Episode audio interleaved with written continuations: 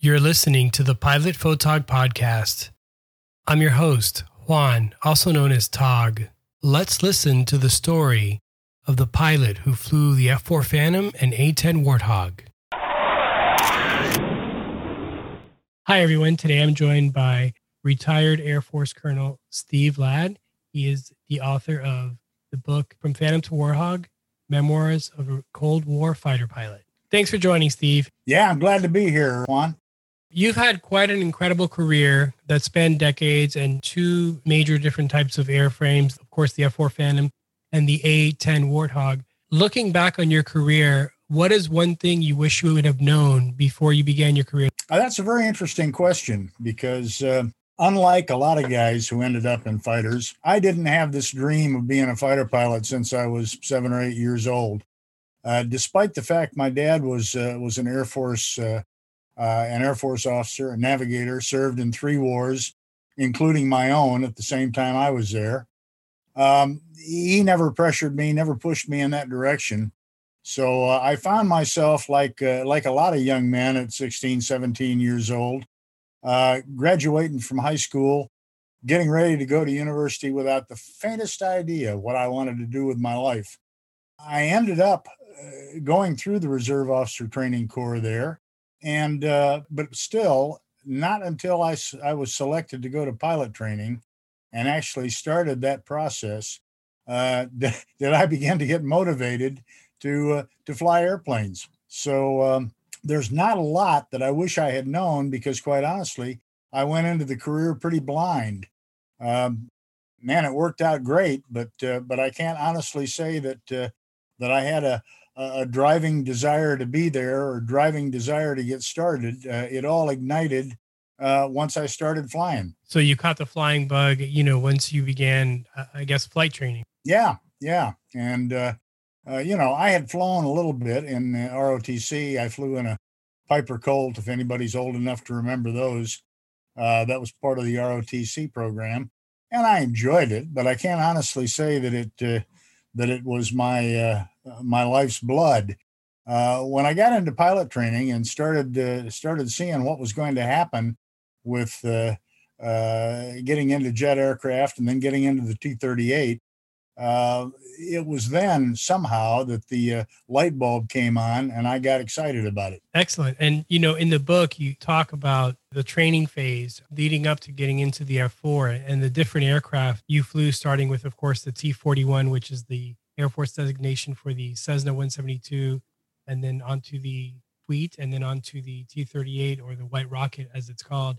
And you do a great job of, uh, you know, kind of chronicling your achievements along the way. What are some things that kind of stand out in your training, in your flight training regimen? Uh, I think it was the, uh, I think it was the program itself and uh, the the way it was designed to gradually bring you up from absolutely nothing to uh, at the end of the day, 53 weeks later, a pretty competent pilot. When uh, when mom pinned the pinned the wings on my chest, the, the the program itself, I have to go back and say, was very very well designed.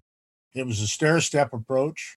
You uh, you uh, started with uh, the absolute basic simplicities of life, and then you moved on up at a at a gradual rate. And uh, although, particularly in the T 38, uh, you would uh, wake up in the morning and say, geez, I wonder how I'm going to keep up today.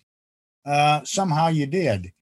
And uh, the uh, the training program, the instructors I had, uh, I, I, I can say nothing bad about them, with the possible exception of the the ones that sat next to me in the T-37 and crimped my oxygen hose. There were a couple of those, but other than that, the the instructors were great. the The training was great, and at the end of the day, um, I uh, I stepped out with a set of wings on my chest and uh, and a fair bit of confidence that I was going to be able to do uh, what I wanted to do. Yeah, and that you said 53 weeks, right? So just over a year, you go from yeah.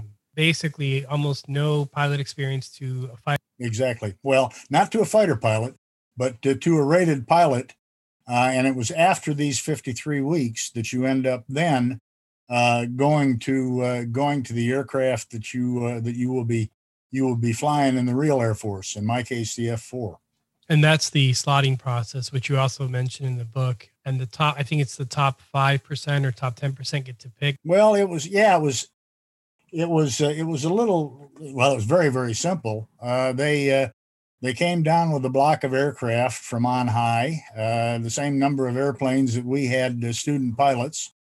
And uh, if you graduated number one, based on your flying and your academic record and, and everything else, uh, you walked into the boss's office.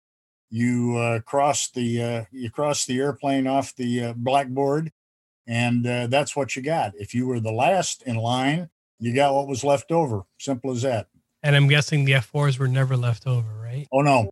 No, the F4s were always at the top. Fighters were always at the top and always taken first. We only had about, uh, we had 12 or 14 F4s and one F105. That's all the fighters we got. And, and you were skilled enough and fortunate enough to be, you know, to select the F4. What was it like flying the F4? Well, uh, first of all, as I explained in the book, uh, the Air Force, in its infinite wisdom, decided that uh, the way to solve the pilot shortage was to take anybody who uh, who got an F4 out of pilot training and put them in the back seat for uh, a finite period of time. Bad decision, in my humble opinion. It didn't make us very happy because we'd done pretty well in pilot training. We thought we ought to be on the pointy end, but uh, we uh, we climbed in the back seat. Uh, when I went in, there were no navigators in the back seat whatsoever, just pilots. We uh, we did our apprenticeship back there for a for a, for a long time. In my case, uh, a little over two years. And then finally, we got to the point where you could really say we were flying the airplane and we moved up front. That's when it began to uh, dawn on me uh, just how great flying the F 4 was. It was all power and speed and noise. Uh, it was a, uh, it was uh, in some cases a very unforgiving airplane. For example, if you were maneuvering hard, putting a lot of G and a lot of angle of attack on the airplane, and uh, you threw the stick over in one direction, uh, it would snap roll in the other direction, which uh, which uh, woke you up and gave you quite a surprise. So you learned in the F4 to keep the stick centered and to turn with the rudders. It was very very different, but uh, but that's the way it worked. Interesting. I never knew that. So it, it's true now, stick and rudder flying, right? None of this uh, fly by wire or anything like exactly. that. Exactly. Yeah, both my airplanes were like that. I am most grateful they were. I would imagine you feel much more control and much more. Um, it requires much more skill to keep the airplane in the air and, and to fly it proficient. Uh, I think so. I suppose the guys that fly by wire would disagree, but I certainly think so. Yeah, I think uh, I, I think I was very fortunate in learning and flying my entire career in an airplane that uh, that I had to control. It wasn't done by algorithms and electrics, and I uh, I'm I'm very very grateful for that. And you flew the F4 in the Vietnam War, and then later in Europe, I believe, in you were based in Spain and would deploy over to Turkey. Can you talk about any of those experiences? Uh, yeah, the uh, the uh, the F4 was well, in my humble opinion, the, the, the most versatile airplane, fighter airplane ever built. Uh, it did everything. And of course, in uh, in Southeast Asia, we were uh, we were doing uh, manual bombing, we were doing interdiction, conventional bombing, uh, that kind of thing. Uh, occasionally got to strafe, and uh, although I never got to do it over there, other guys were mixing it up with MIGs and air to air. So the airplane did it all. Then when I got to Spain, we we entered into the the nuclear delivery business, and as you say, we spent one month out of every three in Turkey, Incirlik, southeastern Turkey near Adana. Uh, and uh, we sat Nuke Alert there. And uh, the uh, mission there was at the height of the Cold War, tensions and all that. If the balloon ever went up, our mission was to uh, lug one single centerline B 61Y3 uh, nuclear weapon up into the southern part of Mother Russia and uh, make a big hole. And uh, fortunately, it never happened, but uh, that's what we trained for. That's what we set alert for, and uh, and uh, that's that's what we did. Now, of course, we didn't do that all the time. in Turkey, for example, if we weren't sitting on the bomb, uh, we were flying uh, air to air. We were flying conventional air to ground with uh, practice bombs on bombing ranges in northern Turkey and doing all the normal training.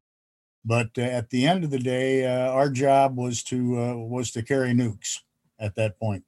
I can't even imagine what the you know the stress and the tension and the security surrounding all of that must have been must have been like on the base. Yeah, well, the the the nuclear role is uh, is is steeped in uh, in in rules and regulations and stipulations. So uh, you you you've got to be very very precise in uh, in what you do and what you can do. The way it worked was we uh, we had a designated target. We had the same designated target every time we went on alert. We uh, planned and we memorized that target, all everything that had to do with uh, getting there, getting getting the bomb off the airplane, and if you had enough fuel departing, uh, and uh, we knew it by heart. And uh, every two or three months, uh, they would certify you at, at the home base. You'd go up and uh, stand at attention in front of the wing commander and people like that, and you would basically tell them exactly what your uh, what your mission profile was all about and how you were going to get there and how you were going to uh, do your job. That it was actually that was more tense than worrying about whether or not you were actually going to fly the thing. Right. It was the briefing and the debriefing, right? Yeah. Yeah, never get never got as far as the debrief because we that's never right. uh, never actually had to fly the Good mission. Good point. Unfortunately for all of us, that's right while you were in Europe during the Cold War, you did visit East Berlin and you talk about that in yeah. the book. And, and to me, it was a fascinating insight to what it was like during the Cold War. Can you share some of your experiences going into that city at that time? Oh, absolutely. It's it's one of those things that unless you served at that that particular time, unless you spent time over here, you probably weren't even aware of. But of course, after the Second World War, Berlin was parceled out between the United States, uh, the United Kingdom, uh, France, and Russia, uh, the Soviet Union. And everybody had a chunk of, uh, of East Berlin, which of course is situated like a little island in the middle of, uh, of East Germany. Consequently, the, uh, the rules and the, the, the laws that governed East Berlin were absolutely fascinating. We were not only allowed to visit Berlin, we were encouraged to visit Berlin uh, I was encouraged to bring my wife, which I did. She enjoyed it. And uh, we were encouraged again to uh, don the uniform, that was mandatory, and to uh, sally forth into East Berlin because that was a demonstration of our right to be there. The uh, French and the Brits did the same thing. The Russians, to a lesser extent, because uh, they were a little concerned about letting their people come to the west side because a lot of them didn't want to go back. Right. Certainly, as far as the Allies were concerned, it was a great thing. We went, uh, my wife and I went for about two weeks, and we drove. That again was a, was a, an interesting point in itself because you would uh, you would drive into bad guy land from West Berlin uh, on the autobahn. Uh, you'd be briefed. You'd have a certain amount of time to make the trip if you didn't show up on time, they'd send people out looking for you. Uh, you couldn't stop. You couldn't get off. You couldn't get back on the Autobahn. And it was just a, a, a fascinating work to get in there. Once you got into West Berlin, the American sector, uh, we stayed at uh, Tempelhof, which was the American uh, Air Force uh, airport there, and also uh, where the uh, where the American headquarters were had very nice accommodation. We loved it there. We had a great time, and uh, we uh, we planned our trips into the east. Um, one story I told in the book is, is gives you an idea of uh, of just how the international intrigues went and how uh, how nations plot. I guess if you want to say so. There's there's no other way to put it. Uh, we were briefed that uh, the East German Deutschmark, the currency, and the West German Deutschmark, the West Western currency, were pegged one to one. They were equal. However, we were told if we wanted to exchange our uh, West marks for East marks at uh, certain banks in the West, we'd have a very nice surprise. So we did that. We went to one of these banks, and I decided, well, I'm, I'm gonna I'm gonna push the boat out here, and uh, I I cashed in a thousand marks, uh, West marks, and the guy gave me 4,000 East marks back. And I looked at him and he just kind of smiled at me and off I went. I later got to talking to uh, a member of the Air Force contingent that lived in Berlin. And he said, Oh, yeah. He said, They don't tell you about that. He said, That's your little way of destabilizing the East German currency. They said, Because we kind of turn our turn our heads and and look the other way for uh, what you might call black market uh, exchange services uh, you are able to go into the East Germany. You can buy things that they can't touch. They see you buying things that they can't touch. That generates envy, and it also uh, destabilizes their currency. So my wife, of course, was delighted about this. We we went in. She she shopped her head off. Uh, we uh, we we went out for meals at, in the evening in uh, in East Berlin. We uh, we did all sorts of stuff, and uh, although East Berlin was the communist mecca in Europe, it was pretty shabby if you compared it to the West. And uh, another thing that I talk about in the book is we we went one evening and had dinner in a rotating restaurant in East Berlin, up at the top of the uh, the TV tower. Still, I think the third or fourth tallest tower in uh, in Europe. And while we were having dinner and the thing was rotating, it was amazing to me that when we were looking to the west, to the uh, to the good guys' side, it looked like any thriving, vibrant city, lights and lots of stuff going on and all the rest of it. But if you watched as the thing rotated very slowly, you would see the line where the wall went through the city of Berlin. And on the other side, it was dark and it was dreary. There was very little sign of life and certainly no sign of uh, people having a good time. And that really uh, that really got to me. I really thought that was uh, that was something to behold. So our trip to Berlin was was enlightening. It's uh, it's something that I wouldn't trade for anything. We went back a few years later uh, when the wall had gone, and uh, I've got to say, it wasn't nearly as fascinating as the first trip, uh, although it was uh, obviously a much freer and and much easier access uh, type of thing. Yeah, and you do a great job in the book of going into you know all the detail, getting in there, getting back out, all the things that have to happen, and that uh, example of the restaurant it just really highlights the differences, and it was a, a powerful image to me. I, I really appreciated that that you included that in the book. Yeah, it was to me too. It was to me too. I, I watched it all evening long, and I thought, I'll bet that the uh, that the Russians and there were lots of Russians, lots of Soviet uh, high rollers up in this restaurant, and East Germans. I'll bet they're not at all happy to have people like me in a United States Air Force uniform see this. Uh, but that's why we went to East Germany to uh, stake our claim, so to speak. That's right, and evidently it worked.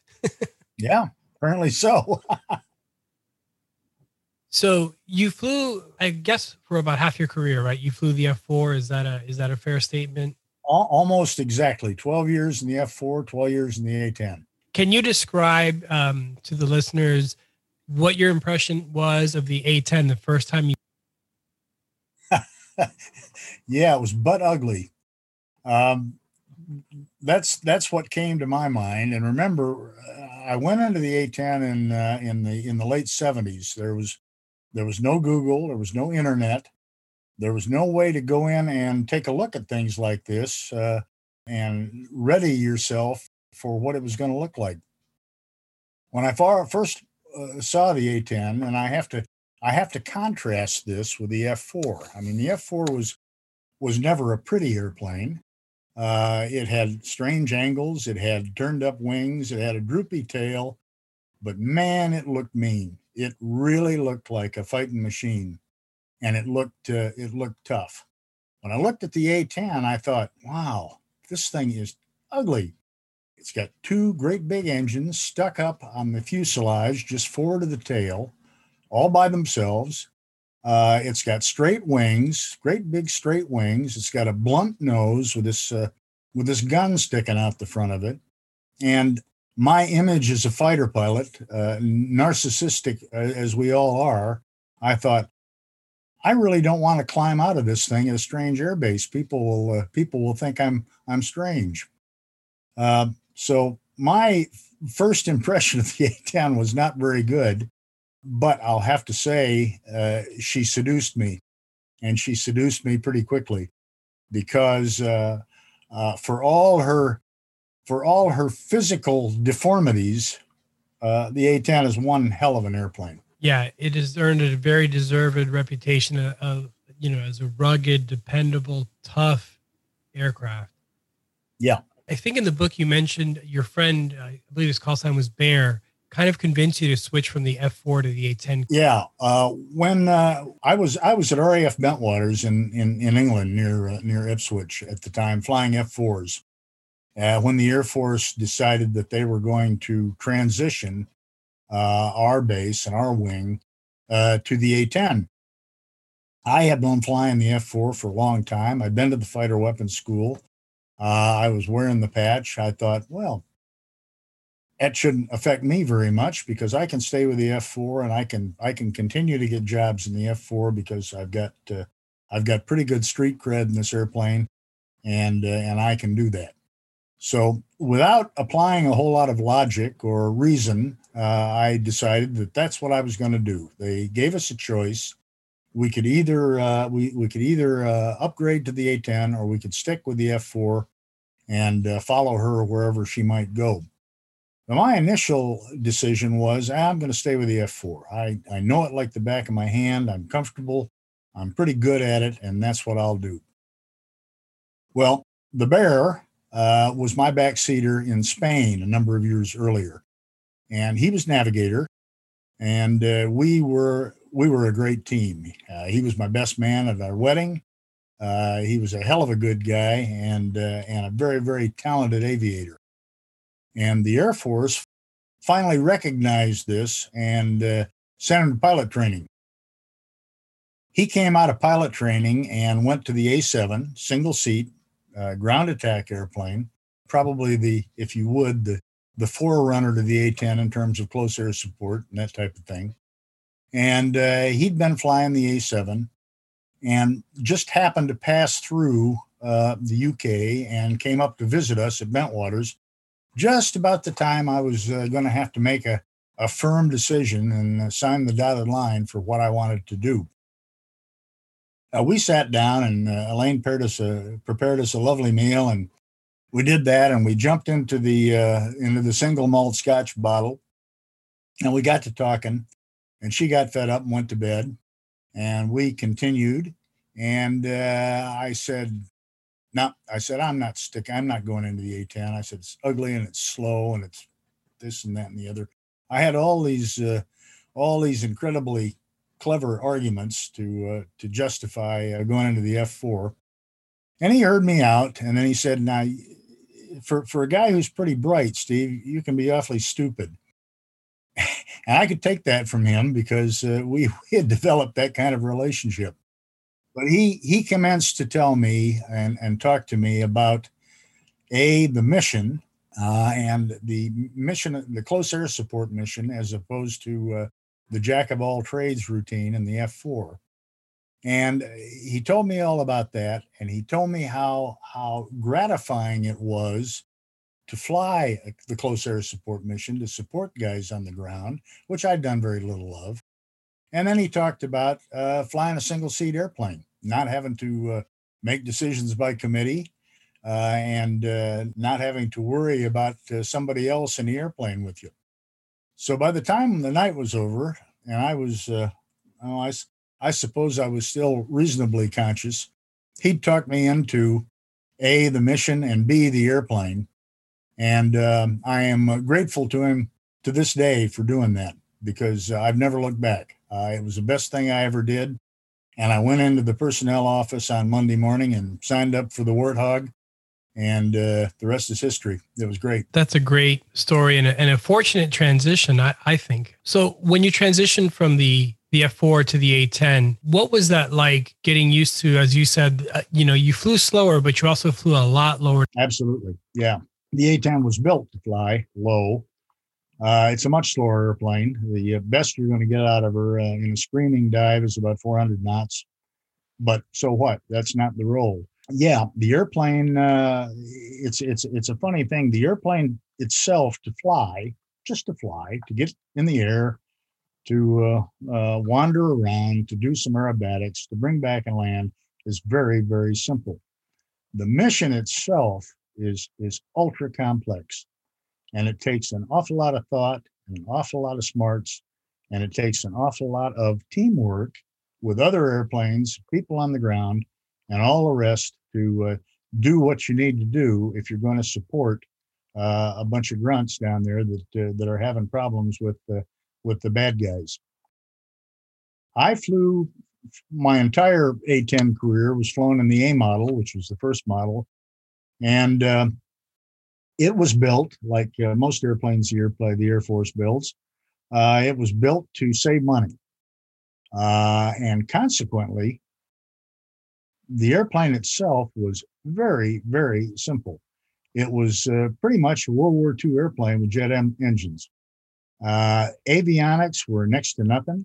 We, uh, for an airplane that was supposed to run around at 100 feet uh, over the ground, we had no inertial navigation system, no uh, no magic of any kind, and but of course that made better pilots out of us. But uh, it uh, it kind of detracted from uh, from some of the some of the things that that airplanes with with the magic can do. Didn't didn't daunt us though we uh, we uh, figured out a way to navigate. We figured out a way to do what we needed to do. We got real good at dropping bombs, and then all of a sudden, it was time to shoot that gun, and that changed the whole world for me. The gun uh, is uh, well, the only way to put it is awe-inspiring. Just very briefly for for for listeners who aren't aware of it, uh, it's called the GAU 8 Contrary to popular opinion, they didn't build the gun first and the airplane around it. Almost, though. The specification was for a gun that would kill armor, and they had to uh, they had to do some fairly sporty modifications on the airplane so it would fit in. But what they came up with was uh, absolutely dazzling. The gun uh, is capable of firing 70 beer bottle size projectiles, 30 millimeter projectiles per second. I'll say that again uh, 70 per second. And uh, the, uh, the gun is incredibly accurate. The combat mix is, uh, is a combination of uh, armor piercing incendiary and high explosive incendiary. And it's a five to one mix. Uh, the uh, armor piercing incendiary punches holes in the tank, and the uh, high explosive incendiary bounces around inside and uh, makes things very, very miserable for the crew. Uh, but the gun is, in, is incredibly accurate. It fires, as I say, 70 a second, 4,200 rounds a minute, but we only carried 1,170 rounds. And people will say, well, that doesn't equate, doesn't work out mathematically. Well, it does sort of because you only need to squeeze off about a second's worth to do what you want to do on any given pass. So that's 70 rounds. So 1170, which is what you carry, is plenty for the average mission.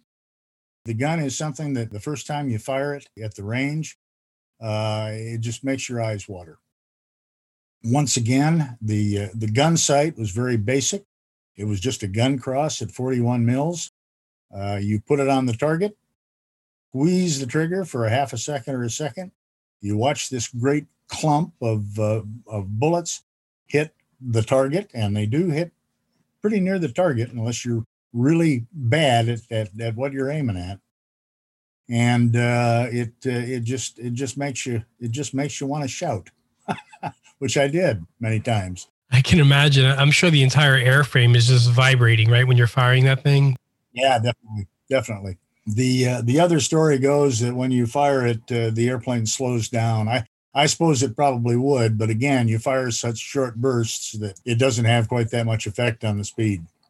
Yeah, and I imagine typically you're in a dive as well, right? Because you're shooting something on the ground. Um, normally, but not necessarily much of a dive. Um, we did an awful lot of level strafe and very low angle strafe, four or five degrees of uh, descent, I would say, rather than dive because uh, you don't really want to get up where people can shoot at you to uh, come in with a with much of a dive angle. So you do an awful lot of work uh, very very low. Yeah, that makes sense. When you were deployed uh, or when you were in the A10, your career was progressing and you were you were gaining rank and of course responsibility, uh, which ultimately led to being the director of operation at, at Bentwaters for the 81st Tactical Fighter Wing. At that time, I believe it was the largest uh, operational fighter aircraft squadron in the world, mostly consisting of A-10s. What was it like being at that base and, and managing all those aircraft and pilots? Busy.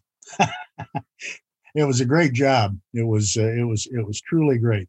As you say, uh, we had 108 A-10s, uh, six squadrons, 18 aircraft each. We had one squadron of uh, of F-16 aggressors that uh, did the job uh, throughout Europe. They deployed. They fought against fighter airplanes all over Europe just to do that dissimilar type of air combat tactics. And not only did we have the operations the 81st is centered on twin bases, uh, the bases at Bentwaters and Woodbridge, which are side by side in Suffolk. They're only a couple of miles apart, uh, but you uh, we operated off both runways, and uh, with that many squadrons, uh, I'm sure that pretty much decided where they'd go. In addition to the twin bases and the twin main operating bases, we had four forward operating locations in uh, Germany and they pretty much spanned Germany from north to south. There was one in uh, in in pretty much in the very north called uh, Ahlhorn at a German base. Uh, the next one south was near uh, the city of Cologne, uh, and I spent uh, three years there as the operations officer. that was at uh, Norvenich, which was a, a, German fighter base. A little further south in central Germany was another forward operating location at Sembach, which was an American base uh, in the Kaiserslautern area. And then finally, down in Bavaria, uh, the fourth FOL was Leipheim, and that too was at a German base. The concept was if the uh, Russians ever came charging across the inner German border with all their armor, uh, we would fight from these four FOLs. Uh, the airplanes would deploy there. They, they were deployed there to train all the time anyway but they would deploy there. The FOLs were capable of arming them, refueling them, and doing relatively minor maintenance on them. So they could fly and fight out of the forward operating locations for uh, for uh, um, heavier damage or heavier problems. Uh, we'd have to get the airplanes back to Bentwaters and Woodbridge, the main bases, where the main maintenance complex was. But uh, the uh, the concept was to have aircraft on the ground that were capable of meeting the threat uh, very very quickly if the uh, if the Russians decided to jump. Uh, and it was a great concept. It was it was super. The uh, the pilots loved it. They spent a lot of time in Germany flying around at low level and getting used to the terrain and uh, uh, we had a good time there. It was it was super. That really was the tip of the spear because if anything started or broke out, I mean, you were going to be right there. And in the book, you mentioned you know this large concentration of all these fighter aircraft uh, and kind of mixing it up and and mock dogfighting and and doing all kinds of. Uh, you know, jousting, I guess, or you know, cat and mouse games. Can you talk a little bit about what that was like and what that airspace was like? Yeah, yeah, I will, Juan, because I can't get in trouble for that anymore. it was it was a long time ago. Uh, that's exactly right. I mean, during the height of the Cold War, there were so many Allied aircraft working out of the Central Europe, primarily out of Germany uh, and uh, Belgium, the Netherlands, that area. The Brits were there in force, the Belgians, the Germans, the Dutch, uh, the Americans, of course and uh, there were all sorts of airplanes. You couldn't you couldn't drive in your car without seeing a flight of two or a flight of four at low level, going one place or another when uh, when you were in Germany. Um, consequently, the sky was full of them. They were everywhere, and as fighter pilots tend to do, if you see another fighter, you want to go down and gun him, uh, and that's just that's just the way it works. Well, the bad news about that is technically and legally, you're supposed to brief and control all these kind of engagements. And of course, if you did it with aircraft at your own base, that'd be easy enough to do. You sit down and brief with them, and you go out and you fly air combat. Well, that's a little difficult when uh, you uh, go out in your uh, in your F-16 or your F-4 or your Warthog, and you wrap it up with a, a German in his F-4 or a Brit in a Tornado or whatever. Uh, you can't brief it. There's no way to get around that. Uh, but in fact, uh, it was the best training we could possibly have had because your head was always on a swivel. You were always looking out for other airplanes. You were always looking out for somebody that wanted to jump you. And believe me, everyone wanted to jump you. So you'd go up and fly uh, some kind of a mission. I don't know what it was, low level or uh, a mission to the gunnery ranges or whatever. And uh, when you completed that mission and headed for home or on the way out, uh, somebody was more than likely going to bounce you. And when they did, uh, you know, nobody was going to just say, I'm going to waggle my wings and I'm going to be a good boy and I'm going to go home. Nah, somebody jumps you, you've got to, you've got to meet the threat. So uh, that's what happened day in and day out. The air battles were epic. Uh, they were, they were really something. I can remember, I can remember tying it up with 12, 15 airplanes, all looping and diving and rolling and pulling in the same little bit of sky. The only thing that uh, that we had of a, of a reasonable safety uh, net was the ability to come on the the emergency guard frequency and say knock it off. If things went bad, if a problem occurred, you could go on guard and say knock it off, and everyone would stop the battle. I've got to say, I never heard that. Never heard that once when I was over there. And uh, although it was illegal, and although they'd have hung us up by our ghoulies if they'd caught us doing it, it was the greatest training we could possibly have had.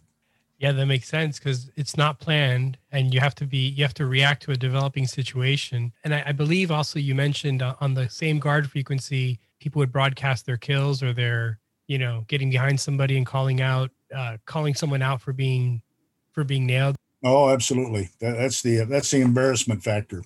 Uh, if you uh, if you had a if you had a valid shot, uh, you'd uh, you'd come up on guard and say so. Guns, guns on the uh, British Jaguar heading northeast uh, above uh, above Cologne. You know, not everybody would know who he was, but some folks would, and he'd he'd be a little bit embarrassed later. That's right. It's probably very humiliating, I would imagine.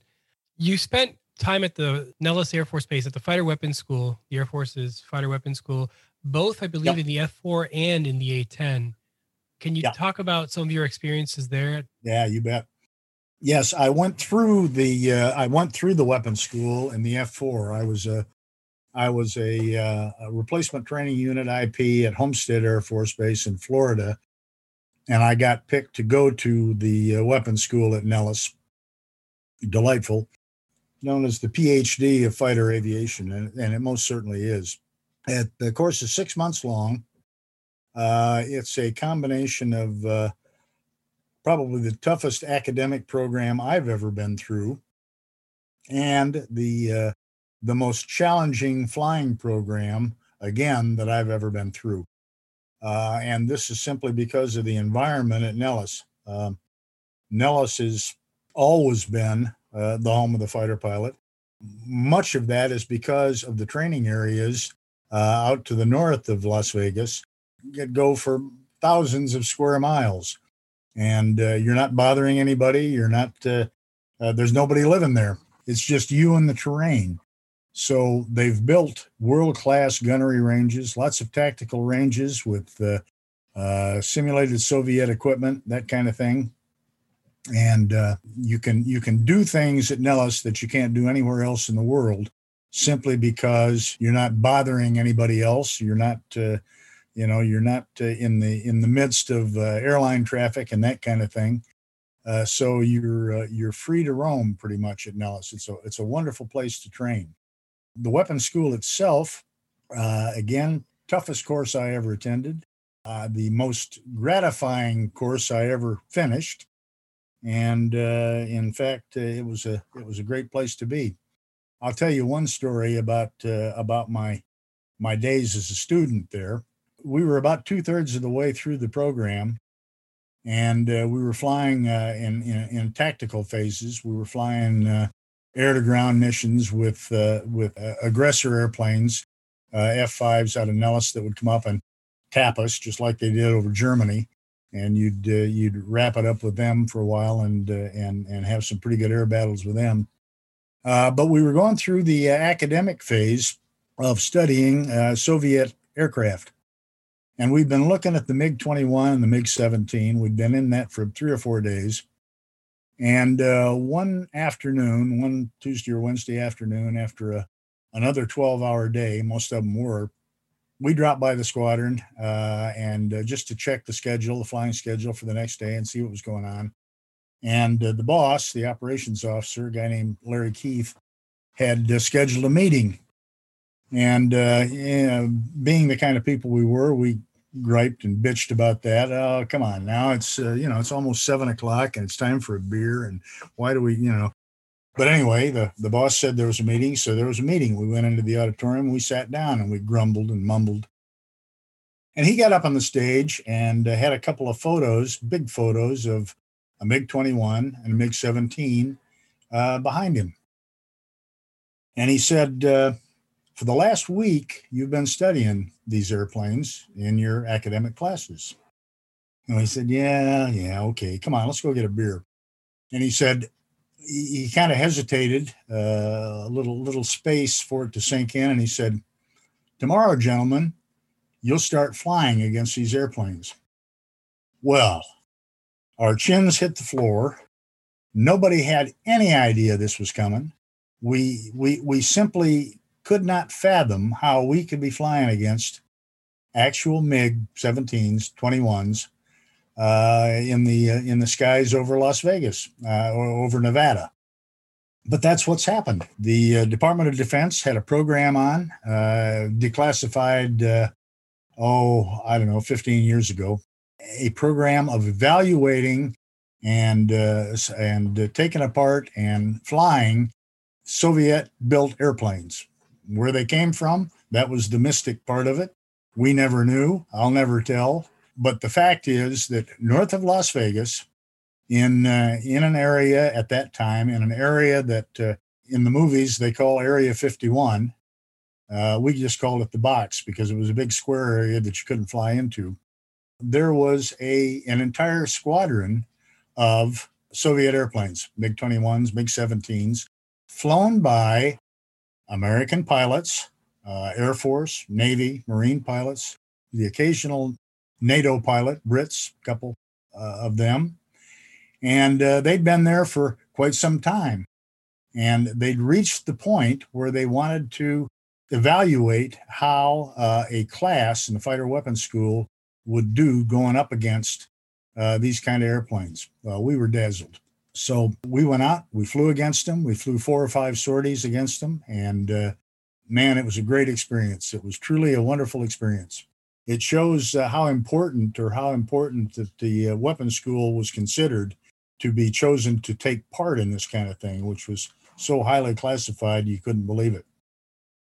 So that's uh, probably the high point of my time as a student there uh, you're right. I went back some years later uh, as the commander of the A-10 division of the weapons school because it was broken up into aircraft. Uh, at the time that I went back, there were uh, there were four divisions. The uh, F4 division was still there, hanging in there. The F-15s, the F-16s, and the A-10s, each each with their own syllabus, each with their own program.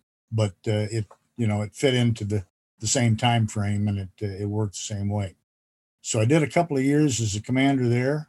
Great assignment, great people working for me. Easiest job I ever had because uh, because the guys that worked for me were just so damn good. Uh, but it was uh, it was it was very uh, it was very challenging and it was uh, it was very uh, I was absolutely amazed at at what they accomplished. Yeah, and that's that's quite an, an incredible achievement, and and the fact that you got to fly actual sorties or, or training missions against MiG 21s and and MiG MiG 19s or 17s? 17s. 17 at the time. Later on, they actually had 23s, and uh, uh, so there were there were different airplanes that uh, cycled in and out. That's incredible, and I don't think many people realize that. You know, we had Soviet fighter aircraft flying out there. Yeah, we certainly didn't. yeah, that's right. That's right. And it just recently became, relatively recently became, um, as you said, declassified. So, Steve, you've had an incredible, amazing career uh, as an Air Force pilot, evolving into eventually command roles. What's some advice you can give to a young person who's interested? It's got to be a lot different from uh, when I went into the game. The setup is different, the uh, rules are different. I, am afraid what I see is that uh, that an awful lot of the spirit that uh, that that we were allowed to have and get away with seems to be in this day and age uh, uh, becoming the victim of political correctness and woke and all these things. But nevertheless, a guy that flies fighters is is a standout individual. There are very few around. Uh, he's a member of a, of a small uh, a small community of people who do something that no one else on earth does.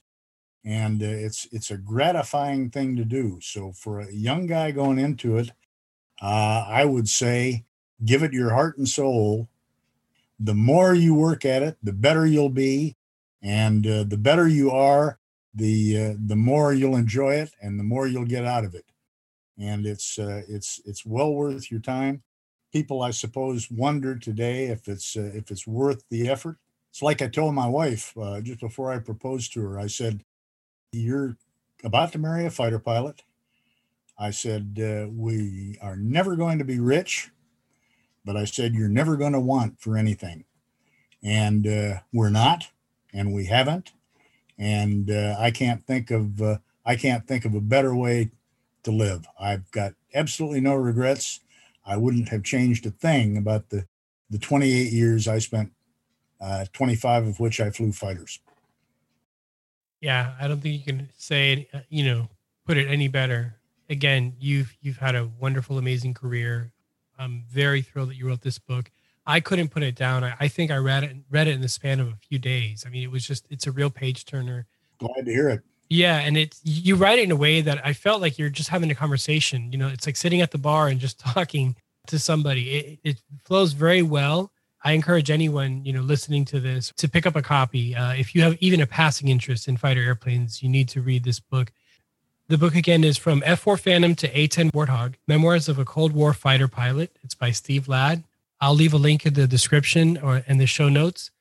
Thanks for listening. If you enjoyed this episode, be sure to subscribe to this podcast so you don't miss any future episodes.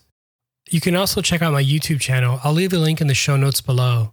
And lastly, you can find me on any social media platform at Pilot Photog. Be well, stay safe, and see you next time.